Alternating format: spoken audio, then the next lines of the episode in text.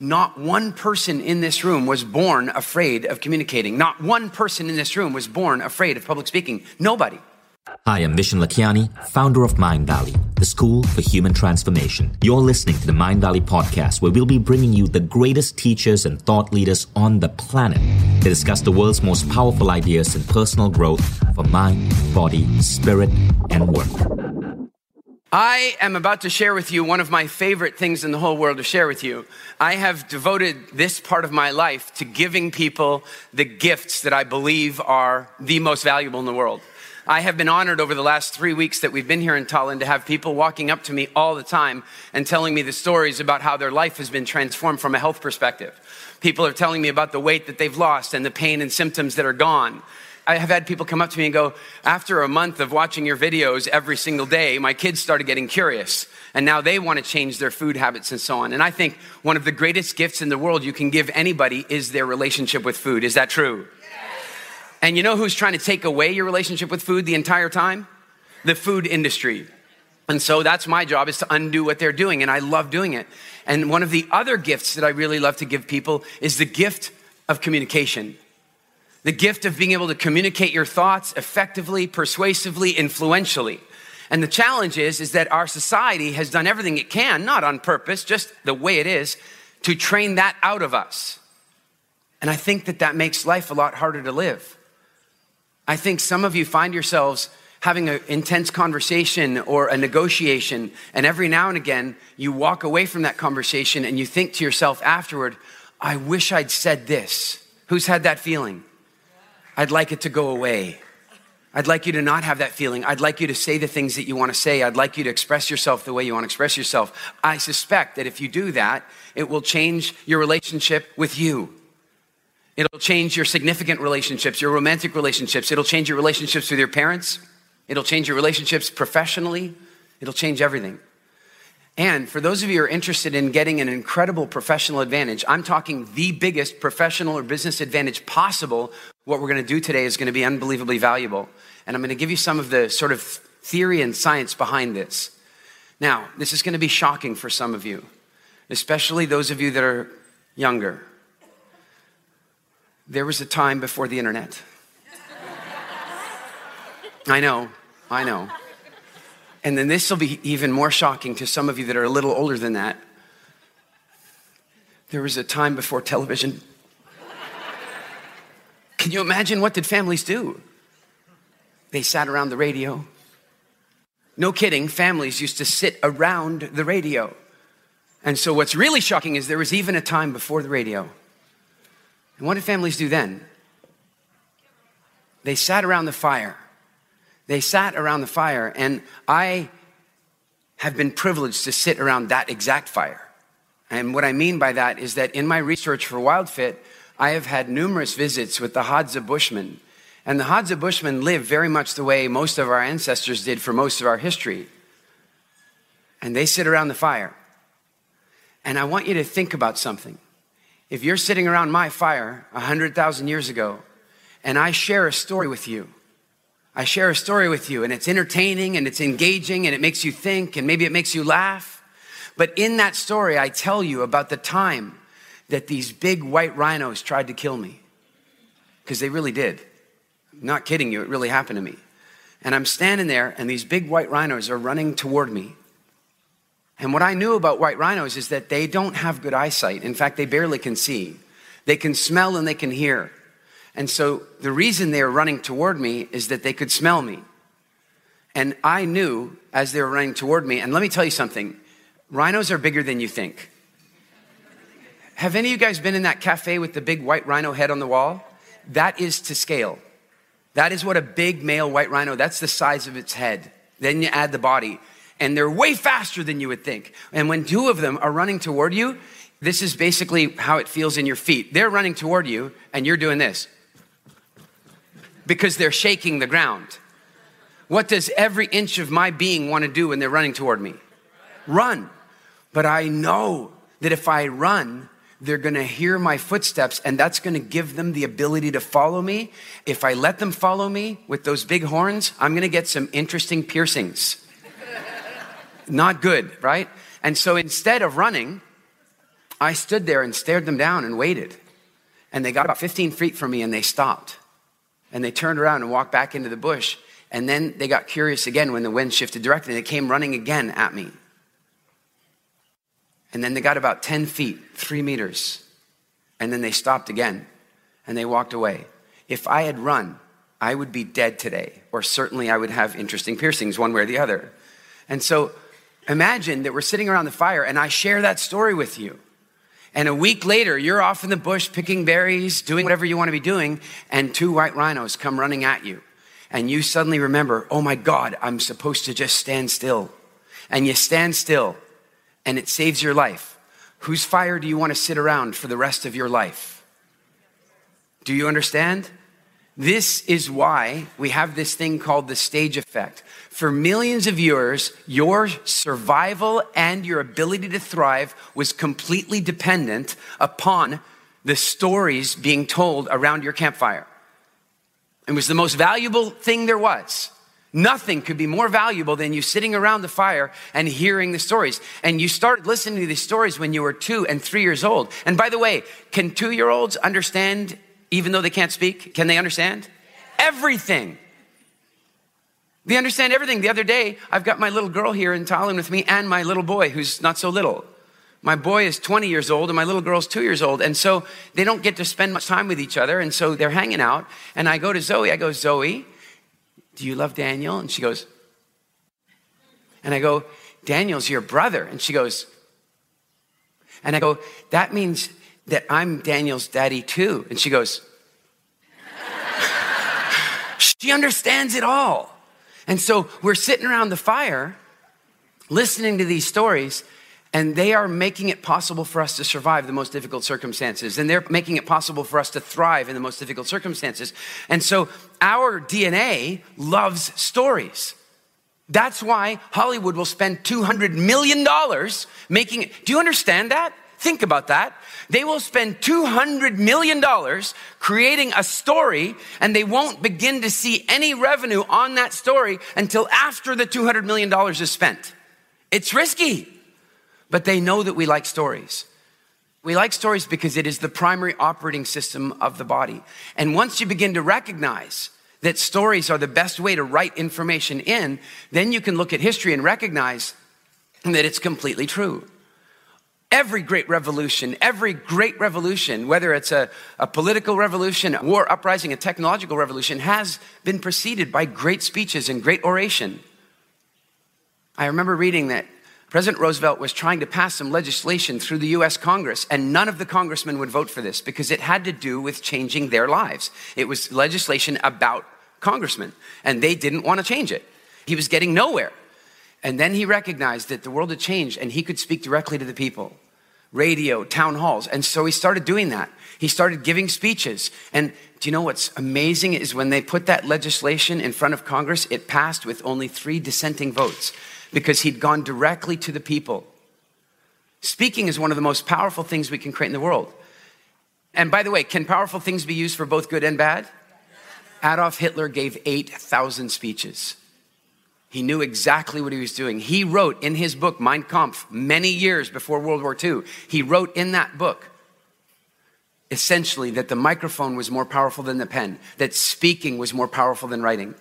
That if you really wanted to stimulate people, if you really wanted to change their hearts and minds, you did it with great stories, you did it with great speeches. Speaking is one of the most powerful forces there is in our society. It creates an advantage in business and your professional life that is far past any other advantage. Here, let's test out a few things. Are you aware that in American corporate world, and I imagine this is probably fairly consistent in the westernized, civilized corporate world, in the American corporate world, people make slightly more money for each inch they are taller. Did you know that? They actually make slightly more money. They're more inclined to get the promotion. They're more inclined to make the sale, slightly more taller. And then, by the way, is there a gender pay gap issue? Yes. And so there are all kinds of little tweaks in our society that are little optimizations. The gender pay gap, how big is that these days, they say? They say it's about 10%. It's about 10%. But if you remove the fact that, for example, it came out, do you guys know that Uber, Uber pays male drivers more than they pay female drivers? What? Yeah. Okay, this is the way statistics lie. Female drivers choose not to drive as many hours and they choose not to drive during peak hours and they choose not to drive in dangerous neighborhoods. And so Uber doesn't pay them any less. Uber pays them exactly the same. They choose to do things differently. Women choose not to take jobs where they die. And men die in the workforce something like seven times more often than women do. And so when you remove all that stuff, the gender pay gap closes a little. It's still there, but it closes a little. Does that make sense? But these tiny little professional advantages that height or maleness or whatever, they're tiny.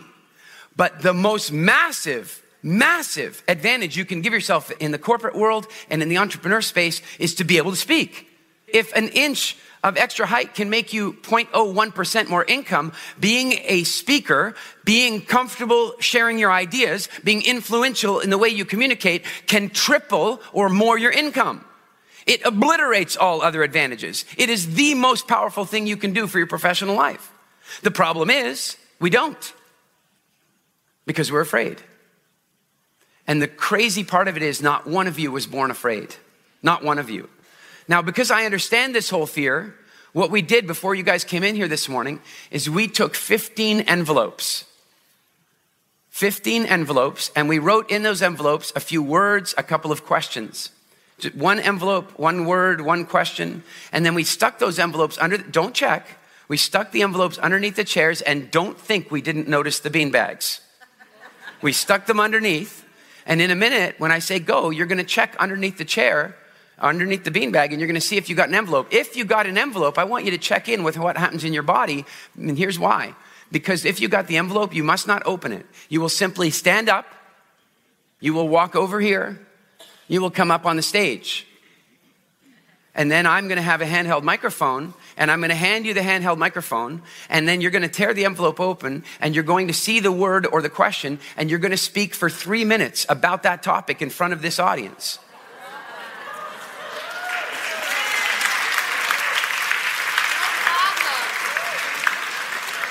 I will tell you that some of the words, some of the words, one of the words is orgasm.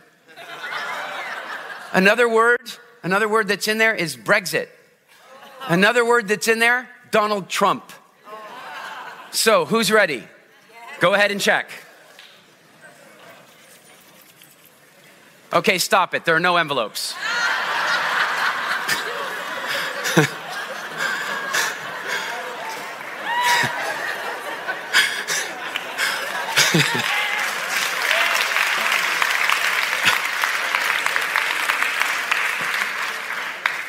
The reason I do that is, did you find an envelope?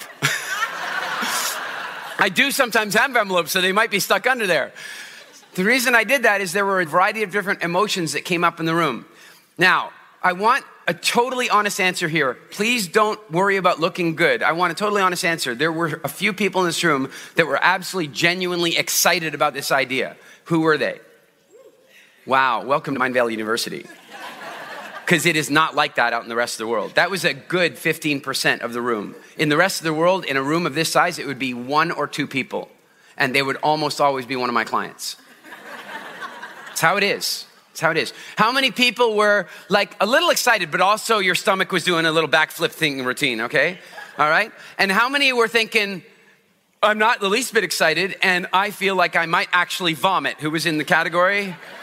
And then how many of you are thinking, please no, no envelope, I won't do it? Anybody? And then there was a couple of you that thought, if there's an envelope, I'm not pulling it out. One of the things I've realized after conducting well over a thousand interviews with the world's greatest thought leaders in everything from entrepreneurship to spirituality to health and wellness to relationship is that life is enormous and there are so many ways we can make our life better and better in every way, in every single day. If you're successful in just one area of life, you might just suck in another. I've known billionaires whose romantic lives were in shambles. I've known incredibly emotionally intelligent people who just couldn't make money. And that's totally fine. It doesn't matter where you are. Life doesn't have to stay the same forever. You're not cursed or destined to be miserable or unlucky in love or struggling to make ends meet. You were just never thought how to have it all, how to do things differently, how to master the human experience from a mind, body, and soul perspective. This is where Mindvalley membership comes in. When you become a Mindvalley member, You are coached by the greatest teachers in the world. You get to live a life beyond your wildest dreams and learn the best systems, protocols, methods, step by step by step in just 20 minutes a day to get there. You become the man or woman that you've always aspired to be. And this happens in the easiest, most effective way because of the Mindvalley transformational model. Go to mindvalley.com forward slash now. Don't settle for ordinary. Don't settle for your life the way it is now. Aspire to step into your greatness. I know. And so, what I want you to know is that I used to be in the category of that if I was sitting there in that chair and I found and I reached under and I touched an envelope, I would have immediately pulled my hand back and pretended I didn't have an envelope. I kid you not. I was so terrified of public speaking that if you called me on a Friday, if you called me on a Friday and you asked me to do a talk, no, if you called me on Monday and you asked me to do a talk on Friday, I would absolutely have said no. Without question, I don't care what the topic, how big the audience was, I would have said no. And when I said no, I would then have started feeling sick. And I would have continued to feel sick on Tuesday and on Wednesday and on Thursday. And I would have woken up on Friday morning feeling sick. And I said no. I don't even want to think what would happen if I said yes. That's how terrified I was. But you know what's so important about this? Not one person in this room was born afraid of communicating. Not one person in this room was born afraid of public speaking. Nobody. No matter how fearful you are of it today, no matter how nervous you might get about it today, not one person in this room was born afraid of public speaking. Nobody. It's really important for you to understand that. Can you imagine what would happen if a baby came out afraid of public speaking? How would it ever get its diaper changed? How would it get food? What happens is, at first, when babies are born, we are so thrilled by their noises, aren't we? Baby noises. I mean, aren't they incredible? I get home, if I miss Zoe's bedtime, like if I miss it occasionally, I come home and she's already in bed, I wanna go wake her up. You can imagine my wife's reaction when I say that. I go, I'm gonna go wake, I'm, I will never go wake her up. I'm, I'm gonna go wake her up. No! But you know, in the morning now, when she wakes up, she wakes up and immediately she starts talking. And she talks in some strange mix of English and Spanish and now Estonian. and it's beautiful and we love it. And most parents do. But then there comes a point in time after the age of three and four where the talking isn't so great. Where you're on a plane and the child is being too loud, and that's where you're trying to go shh, shh. Indoor voice Think before you speak. Children should be seen and not heard. And it begins. And almost every person in this room was subjected to at least some of this stuff when they were a kid. And that's where your apprehension of communicating, that's where your apprehension of speaking came from. Because social conditioning started putting a cocoon around you and started telling you to control yourself, to not be so excited. And then we continue to live with that fear. We continue to live with that. And then it gets even worse because we go to school. And one of the things that teachers forget teachers forget what it's like to think like a child. They do. Look, guys, when children are born, they have no meanings, they don't know what stuff means. And so their entire job for the rest of their life is to assess meanings. Oh, I have pain in my stomach from hunger. And when I cry, I get fed. Oh, look at that. When I cry, somebody sticks a boob in my mouth. Wait a minute, why did I stop doing that? anyway. but the fact is that children make a meaning. They make a meaning, and then they continue to make more meanings. And the problem is, is that some of the meanings that we make when we're children, they become rules that we then keep. I spoke to the teens on the teen track here at Mindvalley University. I spoke to the teens. I told them a really embarrassing story. I'm going to share it with you. One day I was eating an apple. I was eating this apple. I was about six years old. And then I decided that I needed to use the washroom. So I went into the washroom in our house. I went in, closed the door, put the apple up on the shelf, went in and did my business. I won't act that part. Finished up, flushed, washed hands, grabbed the apple, took a bite, opened the door, and walked out. And my mom was standing there. Now, think about this from my mother's perspective. All she heard was toilet flush and son walking out with apple in his hand that he was eating while he was in the bathroom. How does my mom feel about this? Not good, right? So my mom goes, Eric, you can't do that. And I said, What? She goes, You can't eat an apple in the bathroom. And I said, Why not? She goes, It's dangerous. And then she got distracted and went off and did mom stuff. And I'm sitting there with, It's dangerous. Why is it dangerous? This was when I was six, so this was a few years BG before Google. And so I couldn't like go, why is eating an apple while you go to the toilet dangerous? I, I, couldn't do that. The question was just in my head. And do you remember back in the days before you could just ask the universe for the question? Like, did you ever have that thing where you had a question bouncing around in your head, bouncing around, and it's like the rest of your life kind of got filtered through that question? That's what happened to me. And so I was sitting out with some friends one day and we're at a restaurant and we have the straws, you know, you're drinking out of a straw. And we were doing like kids do, where you block off the top of the straw and you pull the liquid up and then you and you drop the liquid in, right? It's physics, basic physics. It's fun. And then I was doing it, and suddenly I was like, oh, wait. If you block off the bottom of the straw, the liquid won't come out. If you block off the bottom and the top, liquid won't come out. If you block off the top, but you open the bottom, that's the bizarre part, right? You block off the top and it won't run out the bottom. Maybe we're the same. Maybe Maybe the danger is that if you swallow and open the top, at the same time that you poop and open the bottom, you just fall out. I figured it out.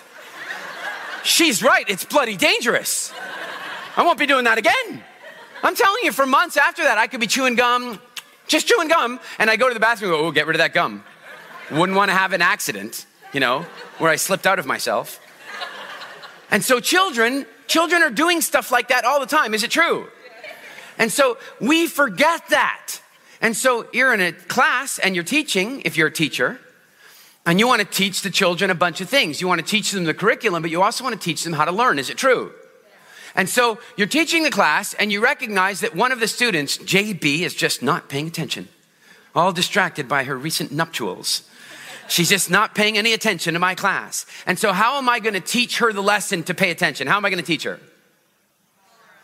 I'm going to call on her. You see, what I'm going to do is I'm going to teach something like I'm going to teach the great story of the War of 1812.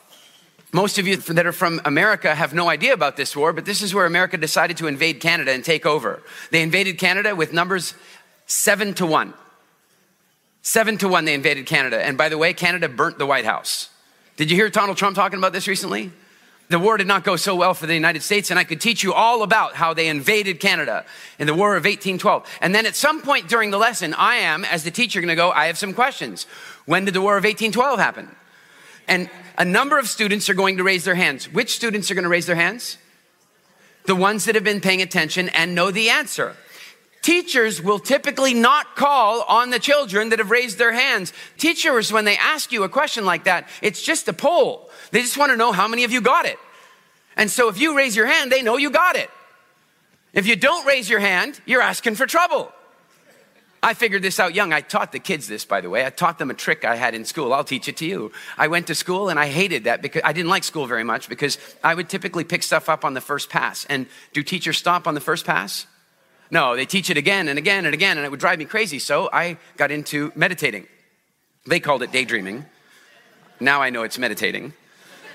I got into meditating and I would be doodling and meditating out the window, and then the teacher would call on me and I didn't hear anything, and then I would feel like an idiot and I would feel stupid. And so I learned that if you do this in September, you can give yourself freedom for the rest of the year. What you do in September is you pretend to meditate. You pretend to daydream. You pretend that you're not paying any attention. You doodle, but you're really listening. And then she goes, What is H2O? And you don't raise your hand. You pretend you're not paying any attention. And then, and then she goes, Eric. And you go, Water. you just do that two or three times in September, you're free for the rest of the year. free pass.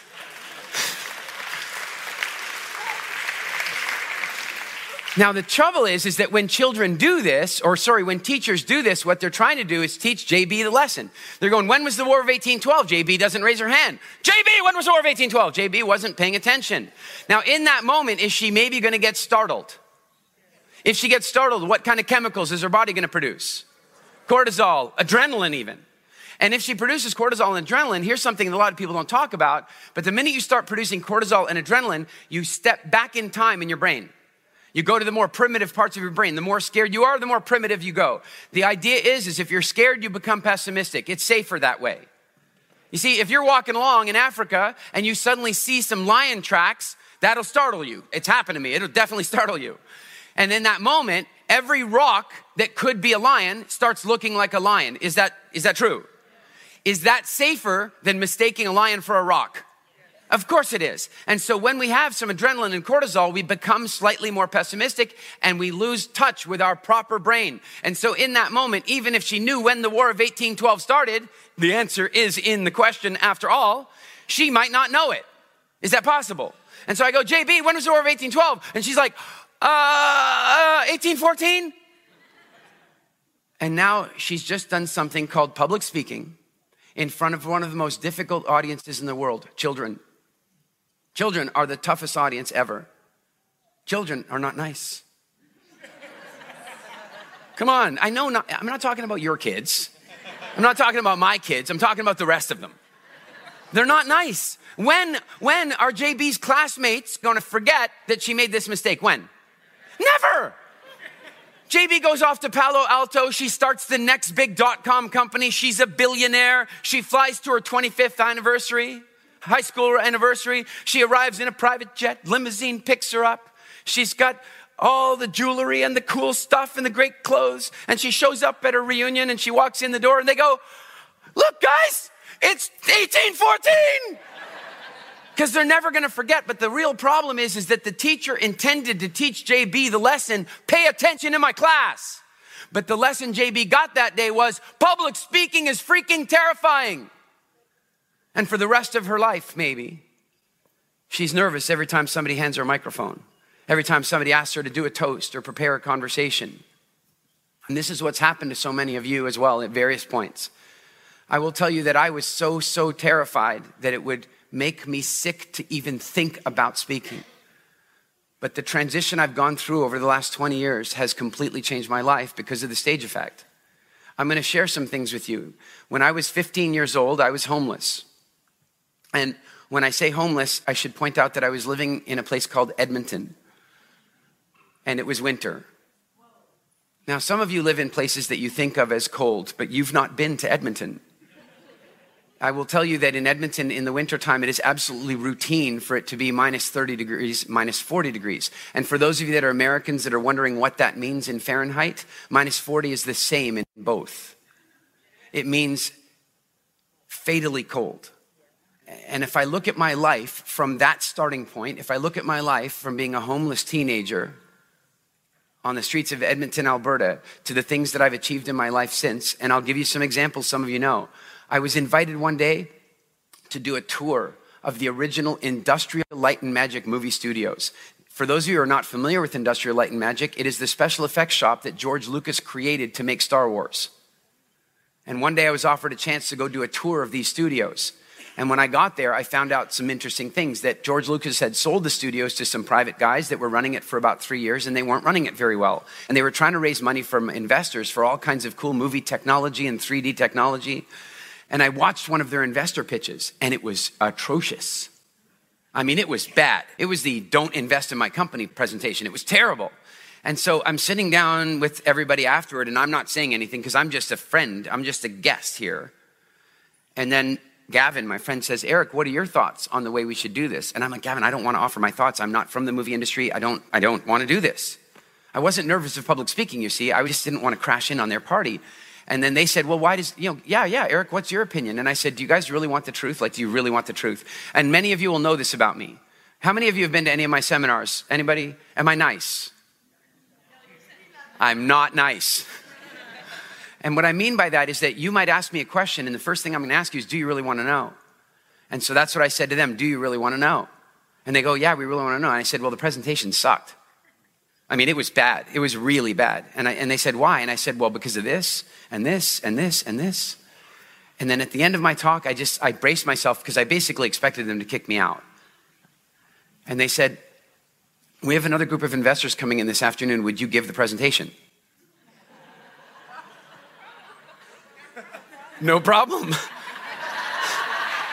I'm like, I thought it was a big problem. I, I, what do you even? And I'm not kidding you. Two hours later, I'm standing on a stage in the George Lucas Theater, 140 seating private theater where THX Sound was debuted. And I'm standing in the theater, and there are investors in there, and I'm giving the pitch. And then the investors at the end of the pitch, here's what they say If we invest, will Eric stay and run the company? I'm on a tour. This is a very, you know, when you go to the tours and they try to make it really realistic, you know? They've made this one really realistic. In the end, the investors decided not to invest, and I got talking to my friends, and I went to the owners one day and I said, Look, I think you guys are in a lot more trouble than you're letting on, and here's my offer. And I offered to buy the company, and they said no. And so I flew home, and I was living in the Caribbean, uh, in Turks and Caicos, and I flew home, and I got a phone call almost the minute I walked in my front door, and they said, Would you come back? And I said, Why? And they go, Because we want to take your offer. And I ended up buying the studio. And the first thing we did after that was work on Avatar. And then we worked on Pirates of the Caribbean and Transformers and Elysium. And then from that company, we started a really cool company that literally built life saving technology for the US military. We saved, like, literally saved lives. And that only happened because I had become comfortable with speaking.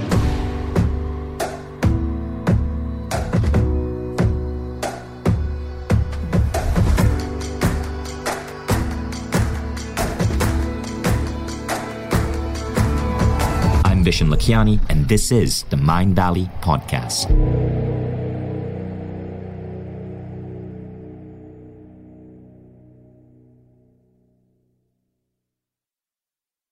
If you like the Mindvalley Podcast, take the next step. Become a Mindvalley member. Imagine being coached daily by the greatest teachers on the planet. How quickly would you transform your health, your mindset, your body, your relationships? How quickly would you double the size of your company? How quickly would you see your career grow? How quickly would you eliminate any limiting belief that's holding you back and manifest a life that you once thought beyond your dreams?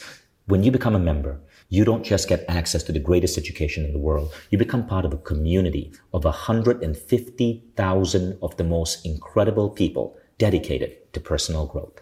Go to mindvalley.com forward slash now to get started.